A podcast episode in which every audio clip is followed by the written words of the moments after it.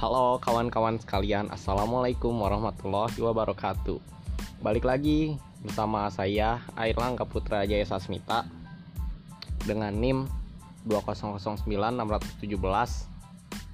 Mau ngejelasin tentang gimana caranya membangun argumen tentang dinamika dan tantangan Pancasila sebagai ideologi negara.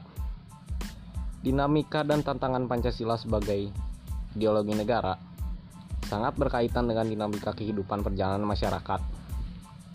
Hal itu dapat diketahui dari sejarah perjalanan Pancasila sebagai dasar negara. Pandangan hidup bangsa, ideologi nasional, sumber dari segala hukum negara yang diwarnai oleh berbagai konsepsi tentang bagaimana upaya guna mewujudkan cita-cita dan tujuan nasional. Oleh karena itu, sebagai ideologi terbuka dan konsep falsifikalisme, Pancasila selalu dihadapkan dengan adanya ancaman, gangguan, hambatan, dan tantangan. Hanya keteguhan yang sungguh-sungguh dari setiap insan Indonesia yang dapat menjamin eksistensi Pancasila dapat lestari sepanjang masa. Pendidikan Pancasila terutama bagi kalangan generasi muda atau mahasiswa merupakan suatu langkah yang sangat penting untuk dilakukan. Mengingat mereka akan menjadi penentu keberhasilan dan perwujudan cita-cita proklamasi 17 Agustus tahun 45. Ditegaskan kembali bahwa secara historis, yang tampil sebagai pejuang dan pendiri bangsa dan negara ini adalah kalangan generasi muda pada masanya. Oleh karena itu, generasi muda saat ini harus tahu, mau, dan mampu mewarisi nilai-nilai historis. Bagaimana eksistensi generasi muda dalam mendirikan dan mengisi kemerdekaan NKRI termasuk melahirkan konsepsi Pancasila yang dimulai dari sidang BPU PKI 29 Mei sampai 1 Juni 1945, 22 Juni 1945, dan 18 Agustus 1945. Perlu ditegaskan kembali bahwa secara sosiologis, Pancasila merupakan tampilan sikap dan perilaku insan Indonesia dalam pergaulan sosial kemasyarakatan sehari-hari yang sekaligus menjadikannya sebagai karakter masyarakat bangsa Indonesia.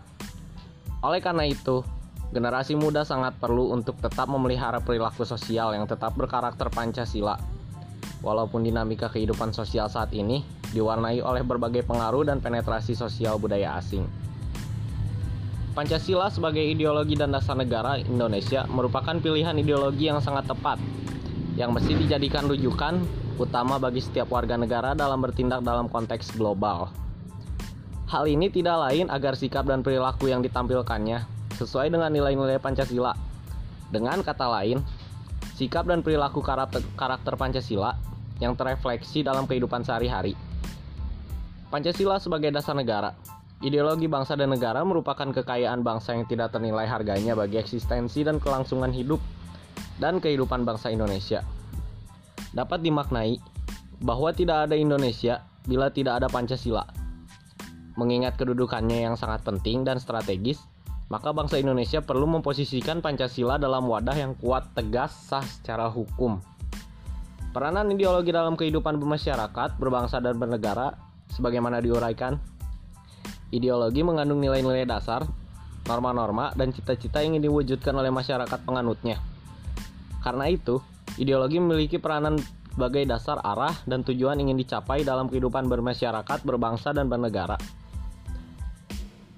Pancasila perlu disosialisasikan agar dipahami oleh dunia sebagai landasan filosofis bangsa Indonesia dalam mempertahankan eksistensi dan mengembangkan dirinya menjadi bangsa yang sejahtera dan modern. Sebagai nasional, ia harus diperjuangkan untuk diterima kebenarannya melewati batas-batas negara kita sendiri. Sekian dari saya, mohon maaf apabila banyak kesalahan. Wassalamualaikum warahmatullahi wabarakatuh.